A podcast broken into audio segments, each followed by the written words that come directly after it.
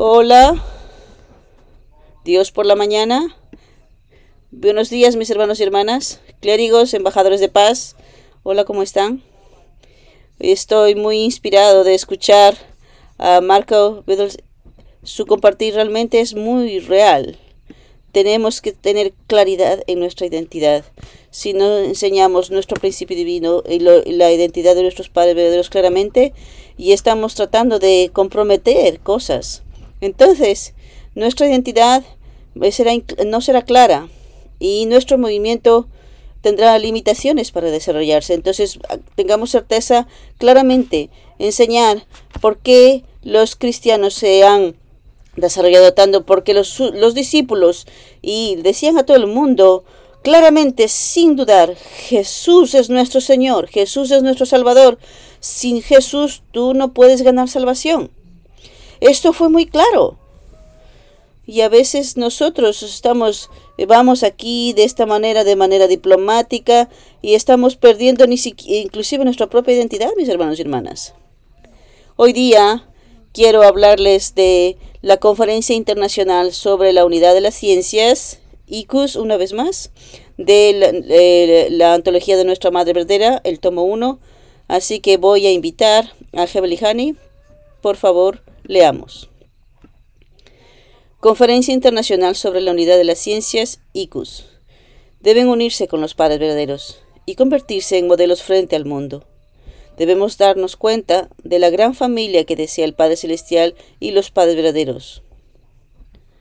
Las personas en todas las naciones, los 7.300 millones de personas, son una familia.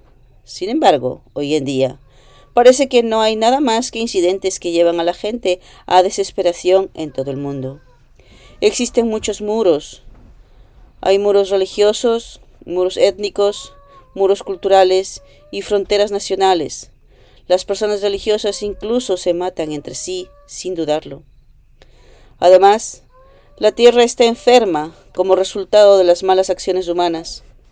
Recientemente se han producido muchos terremotos, tsunamis y otros desastres naturales, causando grandes pérdidas de vidas.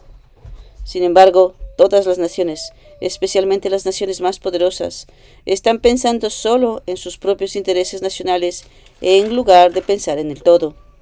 Al igual que lo fue con muchos países en Europa en el pasado, los Estados Unidos se levantaron para establecer una base para el Mesías que regresa.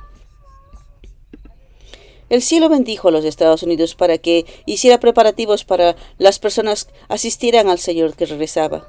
Los Estados Unidos, sin embargo, no asistió al Mesías que regresaba y estaba perdiendo sus valores fundamentales. ¿Quién salvó entonces a los Estados Unidos de tal estado? Los padres verdaderos lo hicieron. Es lamentable, sin embargo, ver que los Estados Unidos aún no se han dado cuenta de este potencial. Estoy tratando de abordar y resolver uno por uno, etapa por etapa, todos los problemas que quedan en el pasado. Internamente estoy creando un ambiente fuerte para la Federación Familiar para la Paz Mundial y la unificación, y estoy criando líderes capaces para el futuro de entre los miembros de segunda y tercera generación. Gracias, Gebelihani.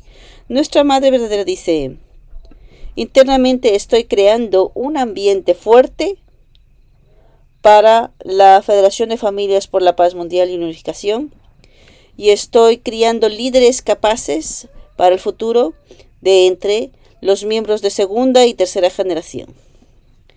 En estos días estamos estudiando sobre las tres grandes realezas, pero nuestra segunda y tercera generación son los nietos que contienen los reyes de Norteamérica. Ellos son, ellos son princesas, eh, eh, eh, son príncipes y princesas de Dios en Norteamérica y en el mundo entero, mis hermanos y hermanas. Yo plano, planeo tener a la segunda y la tercera generación en América del Norte grandes líderes de la restauración en el escenario global. Estoy soñando y orando por un proyecto misionero global para enviar a 120 personas a 200 países en todo el mundo con un total de 36 mil misioneros. Los sueños siempre se hacen realidad. Si nuestros sueños son para la voluntad de Dios y para el mundo, entonces Dios, los padres verdaderos y el mundo, del, el mundo espiritual bueno seguramente trabajarán juntos. No tengo duda ninguna de que el futuro cercano, América del Norte se convertirá en el centro de la providencia mundial y hará contribuciones inimaginables más que nadie, más que ningún otro país. Estamos pidiendo sus oraciones en Johnson. Lo haré en el nombre de Dios y los padres, no en mi nombre. En el nombre de Dios y los padres de Dios, realmente necesitamos criar a nuestras generaciones jóvenes y totalmente ser responsables. Entonces muchas personas están diciendo, nuestra segunda, nuestra tercera generaciones tiene problemas, tienen asuntos, entonces yo sé, yo conozco los problemas, pero realmente nosotros creamos unidad y no importa el qué, vamos a poner nuestro corazón y volveremos al, al espíritu fundador de nuestros padres de los establecieron al principio.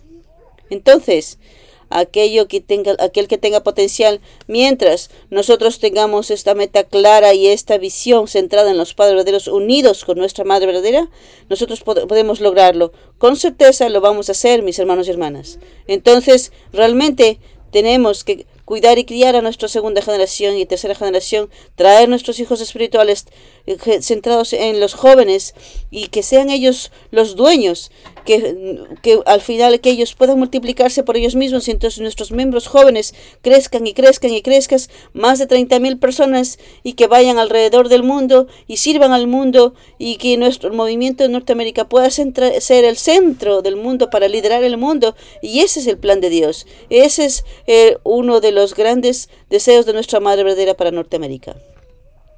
Siguiente. Los jóvenes están liderando el camino para llevar a cabo la voluntad de Dios y para convertirse en uno con los padres de Dios a través de las actividades de campus universitarios. Están cambiando el entorno real de la manera que esta nación y el mundo se darán cuenta. Además de eso, para abrazar el mundo, el Padre reunió a científicos, intelectuales y profesores y les puso ante ellos la responsabilidad de la tarea de lograr la paz mundial. Sin embargo, muchos programas realizados en este desde entonces han terminado. Recientemente convocaré a los científicos para la restauración de las naciones y el mundo. Gracias. La Madre Verdadera una vez más enfatiza lo siguiente a través de las actividades de las actividades del campus universitarios.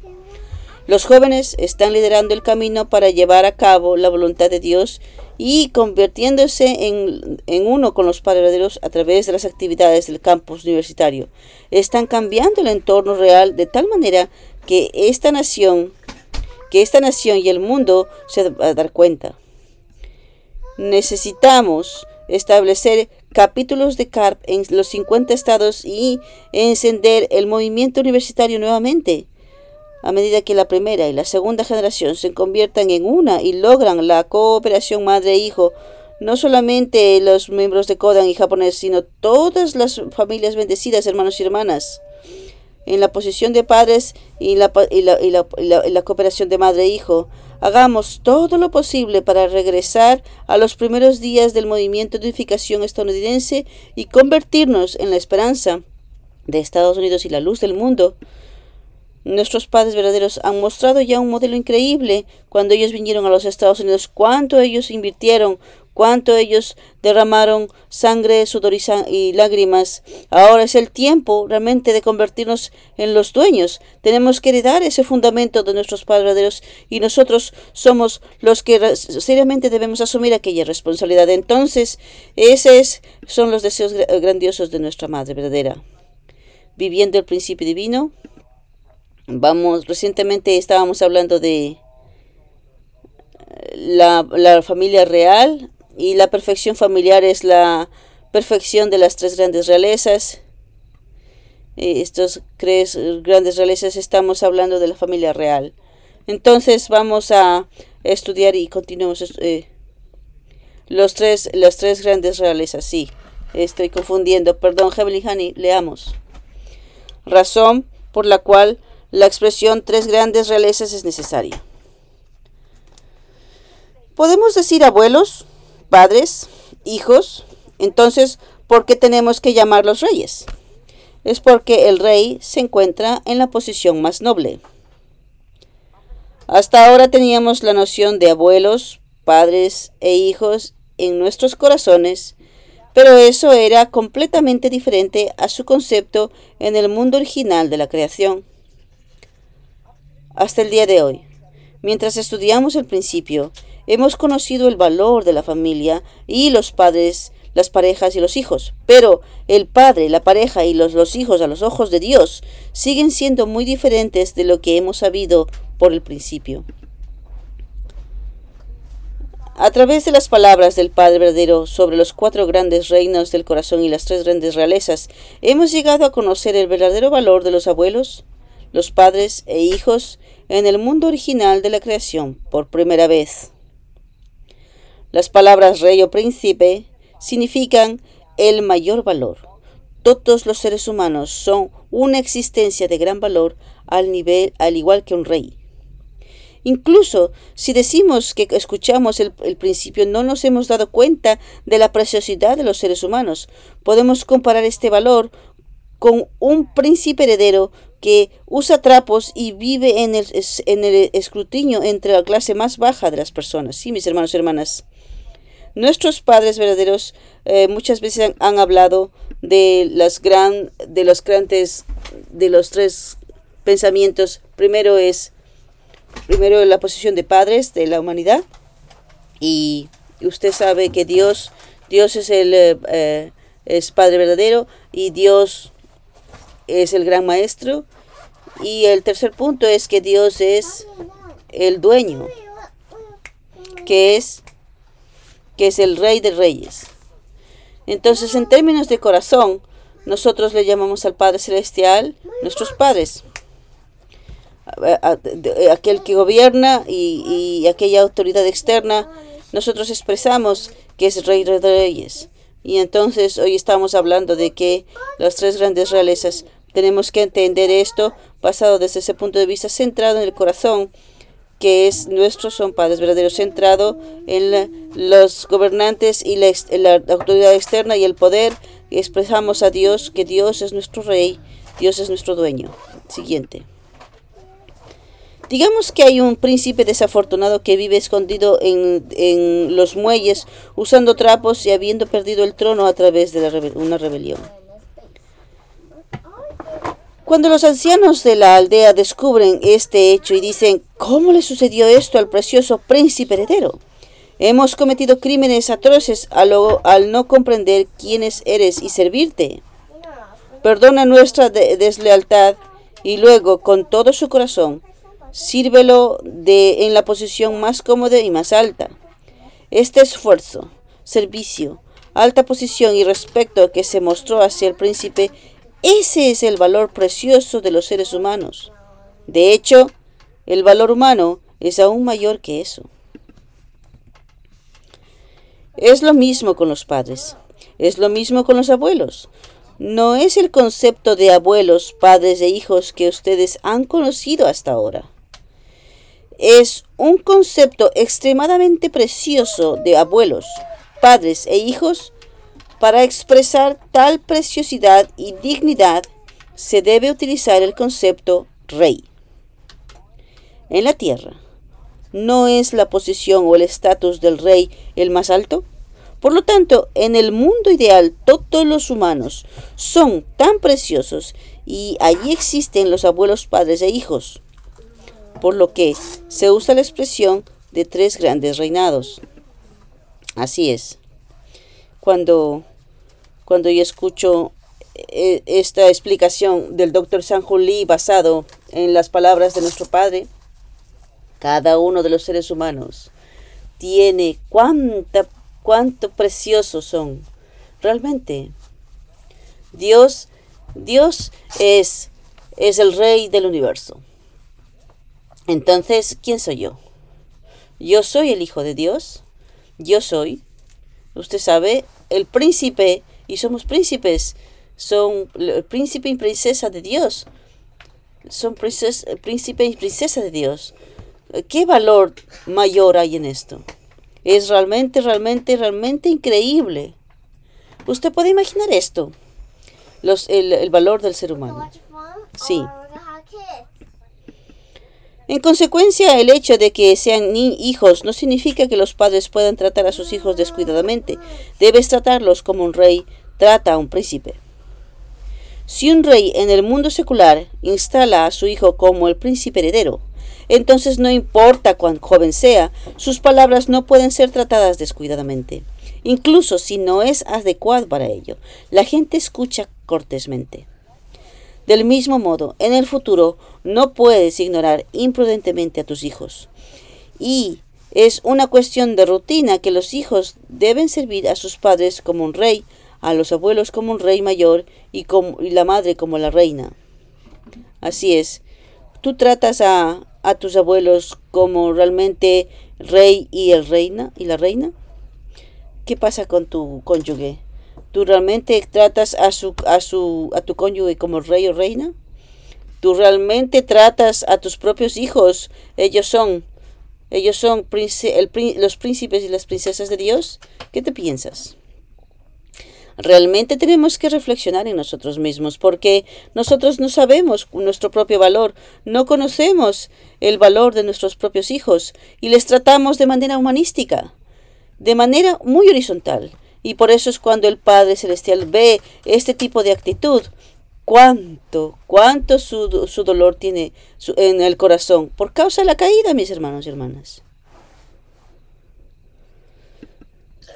El lugar donde las tres grandes realezas dan fruto. La familia que completa los cuatro grandes reinos del corazón y los tres grandes reinados es una familia ideal. El lugar donde los tres grandes reinados dan sus frutos es nuestra familia ideal. Incluso Dios solo pudo amar a una generación, pero en realidad necesita experimentar nietos amorosos, es decir, la segunda generación. Tres generaciones son una categoría. Es por eso que tenemos que atender a nuestros abuelos como nosotros asistimos a Dios, a nuestros padres como el rey y la reina del mundo, y a los nietos como si fueran los reyes y las reinas del reino celestial de los cielos y la tierra que vendrán en el futuro. El reino de los cielos en el cielo y el cielo en la tierra comienza aquí. Así es. Esto es muy importante, esto que está hablando el Padre. En el cielo, estamos hablando del reino de los cielos, las tres generaciones son una categoría no se puede separar. En otras palabras, son un conjunto de tres. De tres generaciones son, es, un, es una categoría, es una categoría, es un conjunto. En la etapa de formación, tres generaciones deben formar una categoría centrada en Dios. En la etapa de crecimiento, tres generaciones deben formar una categoría centrada en los padres verdaderos y en la etapa de culminación, tres generaciones deben formar una categoría centrada en su pareja. El cielo es un lugar completamente elevado, por lo que, a menos que se cumplan las condiciones perfectas, nunca podrás entrar. Porque el, el reino de los cielos es el mundo de la perfección y no se permite ni siquiera un solo error completamente 100%, 120% tiene que tener las condiciones perfectas. De otra, de otra manera, el, el reino de los cielos no sería un lugar perfecto, sin excepción, mis hermanos y hermanas. Como tres generaciones centradas en una familia son una categoría y un conjunto, las familias bendecidas que no pueden crear completamente tendrán que esperar en la sala de espera, el padre dice. Sin excepción, no importa cuánto tú estás contribuyendo, inclusive el mismo Jesús, dos mil años atrás, él vino como el Hijo unigénito de Dios. y él era el Mesías, era el Salvador. Pero ¿por qué es que él no pudo entrar al reino de los cielos? Porque no tenía las condiciones suficientes. Tenía que casarse, una novia. Tenía que tener hijos. Tenía, que tener tres generaciones. Tenía, tenía que experimentar las tres grandes eh, dimensiones del corazón. A pesar de que él vino como el Mesías, las condiciones no estaban ahí. Así que tiene que esperar en el paraíso. ¡Wow! Este es la ley del cielo. Las reglas del cielo se aplican a todos sin excepción, mis hermanos y hermanas. Por eso es que usted, seriamente usted tiene que pensar, tres generaciones es una sola categoría y un solo conjunto de tres. Por eso es que todos debemos conectar, no solo centrado en Dios, no solo centrados en los padres de Dios, centrado en tu pareja. Tienes que tener tres generaciones. Este es un conjunto, una categoría, no puede dividirse, no puede ser dividida. ¿Qué, haré entonces? Este es el principio de Dios, esta es la estructura de Dios. Por eso es que debemos pensar tres generaciones, siempre una sola categoría, un solo conjunto. Es increíble, ¿cómo se diría? Esto del principio divino. Continuemos. Las familias estadounidenses vistas desde las tres grandes reinos. ¿Qué es lo más miserable de las familias estadounidenses en estos días? Lo peor es que los abuelos no pueden encontrarse con sus propios nietos. Todos los abuelos comienzan como bebés y finalmente se convierten en abuelos, y naturalmente vuelven a ser un bebé. ¿Quiénes son sus amigos bebés? Son sus nietos. Una vez que envejecemos, comenzamos a volvernos seniles. ¿No es así? Una vez que nos ponemos seniles, nos volvemos como bebés. Una vez que nos volvemos seniles, incluso perdemos la capacidad de hablar. ¿No es así? Una vez que me he convertido en abuelo, encuentro a mis nietos aún más adorables que mis propios hijos. Las personas que más anhelo no son mis hijos, sino mis nietos. Así es. Desde ese punto de vista, las personas mayores en los Estados Unidos realmente deben ser compadecidas. ¿Cómo es que nosotros podemos crear esta cultura de los tres grandes reinados, las tres generaciones viviendo juntas? Oh, Dios mío. Recientemente, eh, viviendo, viviendo en la, en, la, en, la, parte occidental, inclusive el Japón, en Corea se está utilizando ya esto. No sé, no tengo ni idea cómo crear esta cultura centrada en las tres generaciones viviendo juntas. A pesar de que no podamos vivir juntos, ¿cómo podemos realmente estar juntos, tener cercanía unos a otros? Wow, realmente la, la, posición de los abuelos es realmente es muy importante. Ayer yo estaba enfatizando una y otra vez, pero hoy día quiero enfatizar y mencionar que los abuelos, la posición de los abuelos es muy importante. ¿Cuál es la posición de los abuelos en una familia, mis hermanos y hermanas? Los abuelos son son los representantes directos de Dios. Si los abuelos no están en la familia, esto es si es como si Dios estuviese ausente en la familia. Una vez más, esto es muy importante. Los abuelos son los representantes directos de Dios, de acuerdo a las palabras del Padre, y ayer yo lo compartí. Si los abuelos no están en la familia, es como si Dios estuviese ausente de la familia. Por eso, aunque tú eres feliz, eh, tengas un dar en recibir en como tu esposo y tu esposa, con tus hijos, pero no hay abuelos, entonces, Dios está ausente en la familia. Por eso es que estamos hablando aquí. Los abuelos son, eh, han invertido tanto amor y, han, son embajadores del amor de la familia, enviados directamente por Dios. Son los grandes, son los que más han invertido en aquella libertad y son enviados de Dios. Por eso es que los abuelos en la familia, cuando cuando los abuelos son embajadores de la paz en la familia, em, realmente puedes sentir tanta alegría y puedes expresarlo todo. ¿Tú sabes? Los abuelos son los embajadores de la paz en la familia enviados directamente por Dios. Todos tienen que eh, servir a los abuelos. Tú puedes sentir verdadera libertad, tú puedes sentir verdadera paz en tu familia, porque los abuelos está en la posición de Dios. Los abuelos son embajadores de la unidad de la familia enviados directamente por Dios, porque los abuelos están ahí, entonces, entonces, claro, el, esposo y la esposa no pueden pelear y tienen que realmente respetar a sus, a sus abuelos.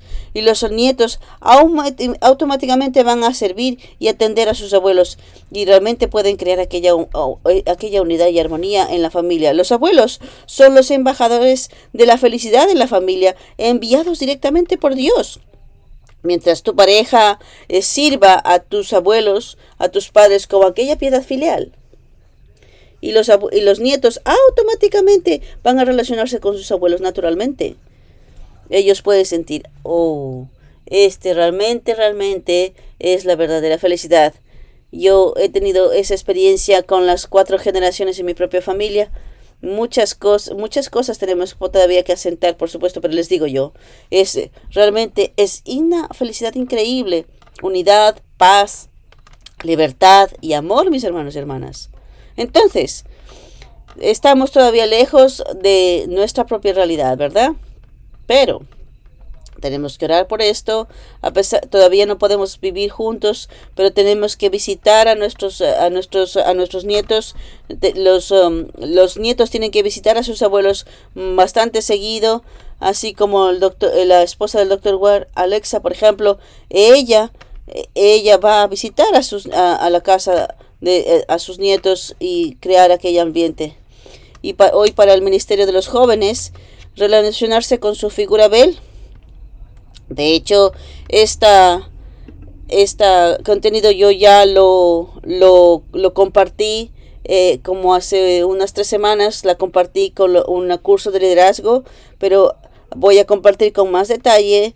Vamos a hablar de voy a hablarles con el título que dice el, el contenido sobre Caín y Abel y el resumen de las palabras. Del, lo que les voy a contar hoy sobre el punto de vista con relacionarse con tu figura Abel desde la perspectiva bíblica, los principios divinos y las palabras del Padre verdadero. En particular, el contenido sobre Caín y Abel es un resumen 100% de las palabras del Padre verdadero. Lo que les voy a compartir es 100% he resumido he encontrado este contenido desde los 600 volúmenes de nuestro Padre Verdadero. Esto es un contenido increíble. Hoy y mañana, y tal vez pasado mañana, voy a enfocarme en hablar a propósito de la relación Caín y Abel.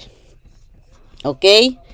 Aquí hay 10 cositas que de Caín y Abel. La primera es el incidente de Caín y Abel en la Biblia. La segunda, la providencia de la restauración de Caín y Abel vista desde el proceso de la caída cuando Dios solo aceptó primero la ofrenda de Abel, cuál era el estado del corazón de Caín, cuando Dios tomó la ofrenda de Abel antes de la Caín, ¿qué tipo de actitud debería haber tenido Abel? Número 5. ¿Por qué Caín asesinó a Abel? 6. ¿Cuál es la posición de Caín y Abel? ¿Cómo se ve en el principio? 6. ¿Qué debo hacer para convertirme en Abel? 8. ¿Cómo se deciden las posiciones de Caín y Abel? 9. ¿Quién es Abel y quién es Caín? 10. ¿Cuál es la misión de Abel? Entonces, primero, el incidente entre Caín y Abel en la Biblia, Génesis 4, 1, 8. Jali, por favor. Adán hizo el amor con su esposa Eva y ella quedó embarazada y dio a luz a Caín. Ella dijo, con la ayuda del Señor he dado a luz a un hombre. Más tarde dio a luz a su hermano Abel. Ahora Abel mantenía rebaños y Caín trabajaba en el suelo. En el transcurso del tiempo, Caín trajo algunos de los frutos de la tierra como ofrenda al Señor. Abel también trajo una ofrenda, porciones gordas de algunos de los primogénitos de su rebaño.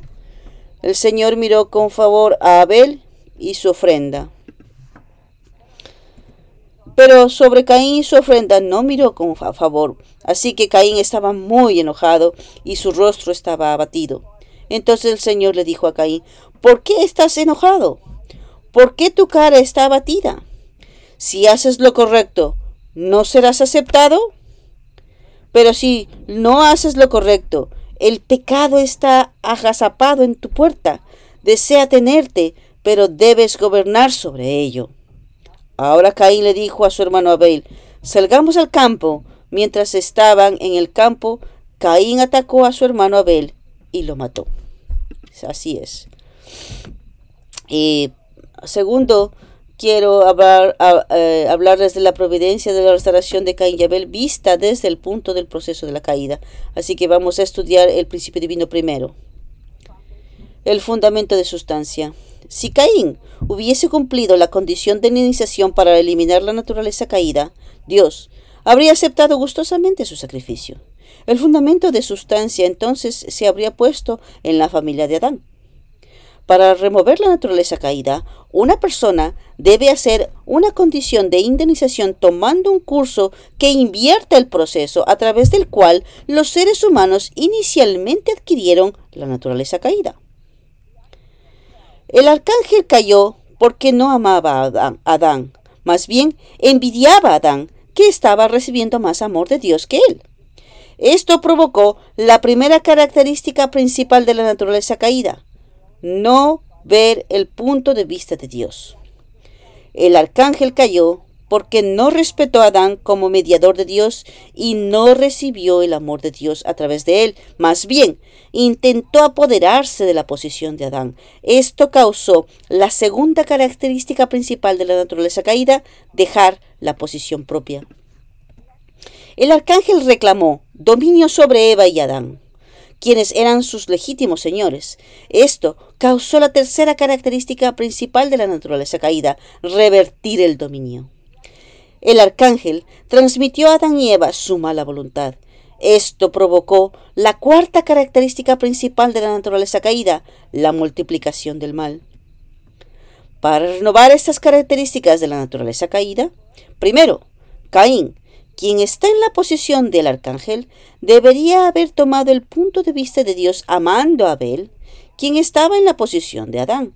Segundo, Caín debía haber recibido el amor de Dios a través de Abel, respetándolo como mediador de Dios. Tercero, Caín debería haber sometido obedientemente a Abel, aceptando el dominio de Abel. Cuarto, Caín debería haber aprendido la voluntad de Dios de Abel multiplicando la bondad. Por ejemplo, la forma de vida religiosa requiere que nos sometamos el cuerpo a las órdenes de la mente superior, tal como Caín debió someterse a Abel y seguirle.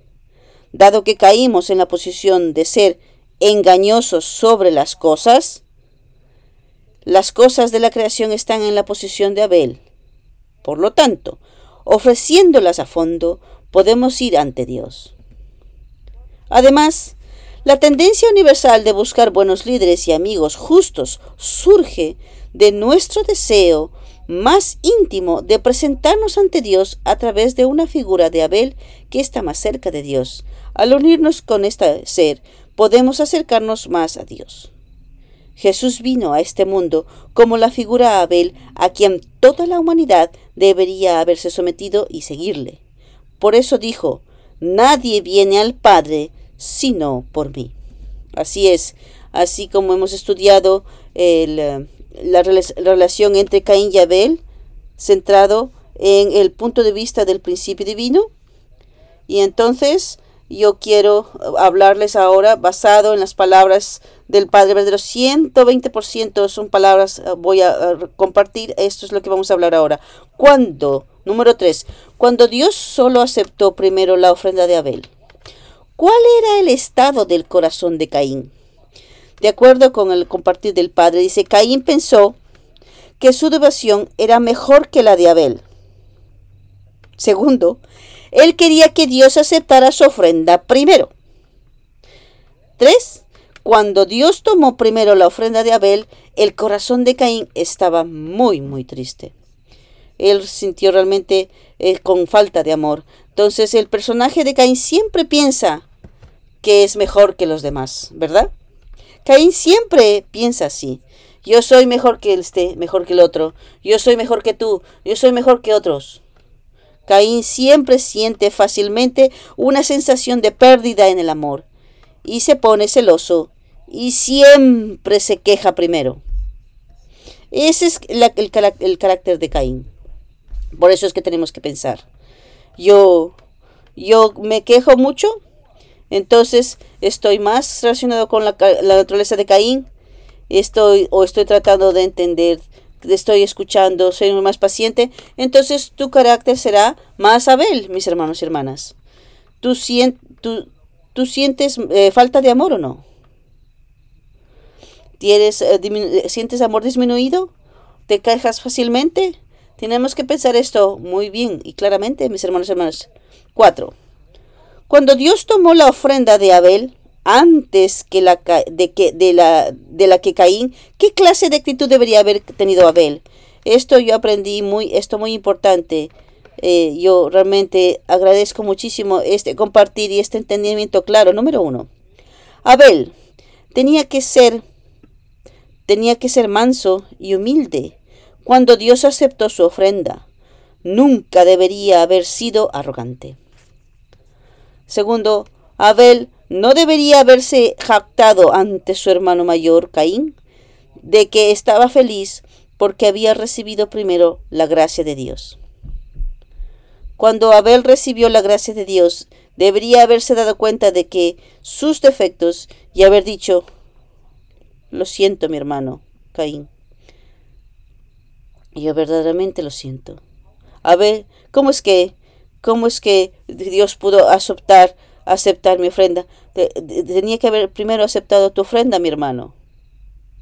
Yo la verdad lo siento, mi hermano Caín. Al tu, Abel tuvo que pensar en su hermano, Caín, que estaba molesto porque Dios solo aceptó su propia ofrenda y no, y no aceptó la de su hermano Caín. Número 5.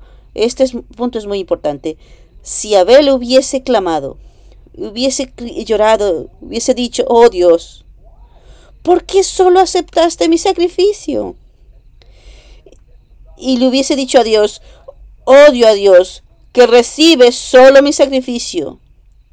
Dios no habría tenido más remedio que amar a Caín. Si Abel hubiese tenido este corazón en su mente, verdaderamente confortar a su hermano Caín y Padre Celestial, por favor, no acepte mi ofrenda. Si realmente aceptas, si tú aceptas la ofrenda de mi hermano Caín, entonces, ok, Padre Celestial, él es mi hermano mayor. De acuerdo con esto, estas son palabras del Padre. El Padre dice, si hubiese, Abel hubiese tenido esta actitud y corazón se hubiese, se hubiese completado el fundamento de sustancia en ese momento. Pero Abel era, era muy arrogante.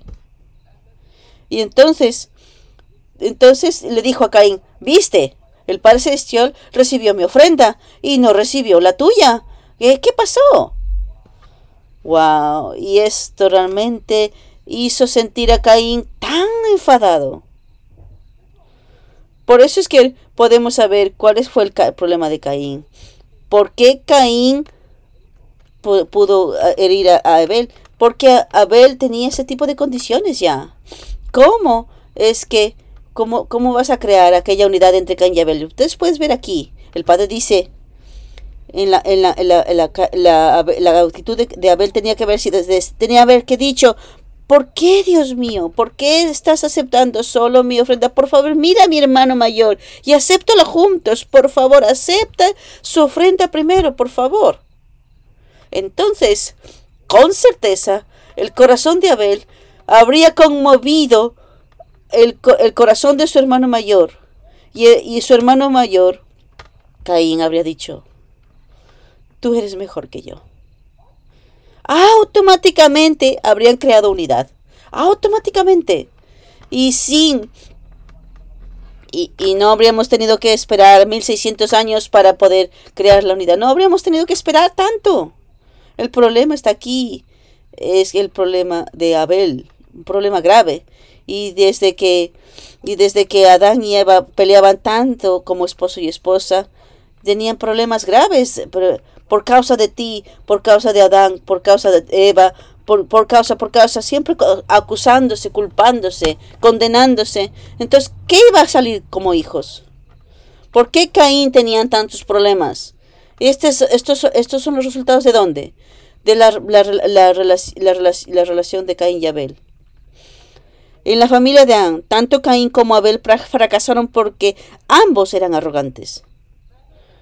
Muy arrogantes los dos. No tenían ningún sentimiento el uno por el otro en lo absoluto. Cuando soy amado, siempre debo pensar y cuidar a la persona que no es amada. Tenemos que pensar en esto. ¿Sabe? Cuando nuestra madre verdadera, nuestro padre verdadero, eh, eh, ha dado regalos y a veces yo me sentía mal, decía, oh, cuando veía a otros líderes subregionales que no recibí, que no recibían nada, yo me sentía mal. Y me siento, eh, lo siento mucho mis hermanos y hermanas. Por eso es que cuando, cuando he sido amado por los padres verdaderos y mis propios padres, o por alguien, por mi Abel, yo siempre tengo que pensar y cuidar de la persona que no ha sido amada, que no siente amor. Si nosotros tenemos ese corazón, verdaderamente que ese corazón que abraza de, un hermano, de, verdadero hermano, una verdadera hermana, podemos realmente crear ese ambiente ideal. ¿Por qué? ¿Por qué Caín asesinó a Abel? Cuando Dios aceptó la ofrenda de Abel, Abel estaba tan lleno de alegría hasta el punto que, que hizo sentir, a Caín sintiera envidia. Y Abel estaba encantada y se encantaba ante su hermano mayor. Y lo provocaba con la palabra. Y Abel provocó a Caín para que Caín lo tuviera más remedio que enojarse. Entonces Caín estaba muy enfadado. Y, esos principios eh, que por causa de aquella restauración de indemnización, tenía que aceptar solamente la ofrenda de, Abel. Y Dios no podía explicarle a Caín por qué solamente podía aceptar la ofrenda de Abel. No podía explicarle a Caín eso. Por eso es que ese era el sufrimiento de Dios. Dios sabía, que a Caín se iba a sentir con ese amor, esa falta de amor, pero lo podía explicar, mis hermanos y hermanas. Pero Abel tenía que tener aquel corazón humilde no solamente probarse y, jactarse a sí mismo y decir, ah, mira, hermano mayor, Dios aceptó mi ofrenda y no lo aceptó la tuya. ¿Qué pasó contigo? Wow. Caín ya se sentía con falta de amor y se enfadó tanto con Abel. Abel creó, Abel creó condiciones en su vida diaria y desde el momento en que Caín y Abel se prepararon para hacer el sacrificio, pero su relación no era, no era buena desde, desde antes. Caín no mató a Abel porque odiaba momentáneamente a Abel. Cuando Dios no aceptaba su sacrificio, tenían una mala relación incluso antes de hacer el sacrificio. De acuerdo a las palabras del Padre, Caín odiaba a Abel y quería matarlo mucho antes de la, de la ofrenda en una relación, si hay una, si hay una relación, eh, una relación normal entre, Caín, entre Caín y Abel y se tenían una relación increíble, entonces eh, de alguna manera Dios acepta la ofrenda de Abel y Caín y se siente, dice, oh, con sin paciencia, dice, ¿por qué mi hermano? Oh, mi hermano no es así. Si entonces no hubiesen matado, no, hubiesen, no lo hubiese matado a, Abel. Por, no, no es que Caín mató a Abel simplemente así por un momento sino que tenían una relación muy mala desde el pasado. Su relación no era buena, la relación no era buena. Y finalmente el tiempo vino para hacer la ofrenda y entonces, entonces Abel creó más problemas. Entonces Caín eh, al final lo, mató por, por, tanta rabia que él tenía. Oh, Dios mío. Entonces, ¿cuál es la posición de Caín y Abel como se ve en el principio? Si hay dos personas, una siempre es Caín y la otra es Abel. Debes saber distinguirlos muy bien. Definitivamente siempre hay un Caín y siempre hay un Abel. Entonces, siempre que hay dos, uno es Caín y el otro es Abel. ¿Quién, está más cerca de, quién está más cerca de Dios es Abel? ¿Quién está más cerca de, de Satanás es Caín? Sin embargo, Caín y Abel nunca deben separarse antes de unirse como uno solo. Un lado es la mano derecha y el otro es la mano izquierda. tenemos que tener dos manos, ¿verdad? Tenemos que utilizar nuestros dos brazos, Caín y Abel. Siempre debes buscar y servir a la figura tipo Abel y hacer tu mejor esfuerzo para evitar la posición de Caín. Dios revela su palabra a través de Abel. Todos deben convertirse en uno con Abel. Eh, y por eso es que Dios ama a Abel más por causa de eso, porque no tiene otra o, otra opción. Si tiene que eh, aceptar la ofrenda de Abel, porque ese es el proceso, el proceso de la caída. Por eso es que la, la parte de Abel siempre será, tiene que hacer mejor, mejores condiciones. No, no, no, no realmente porque tiene que amar más a Abel. Tenemos que entender esto claramente, mis hermanos y hermanas.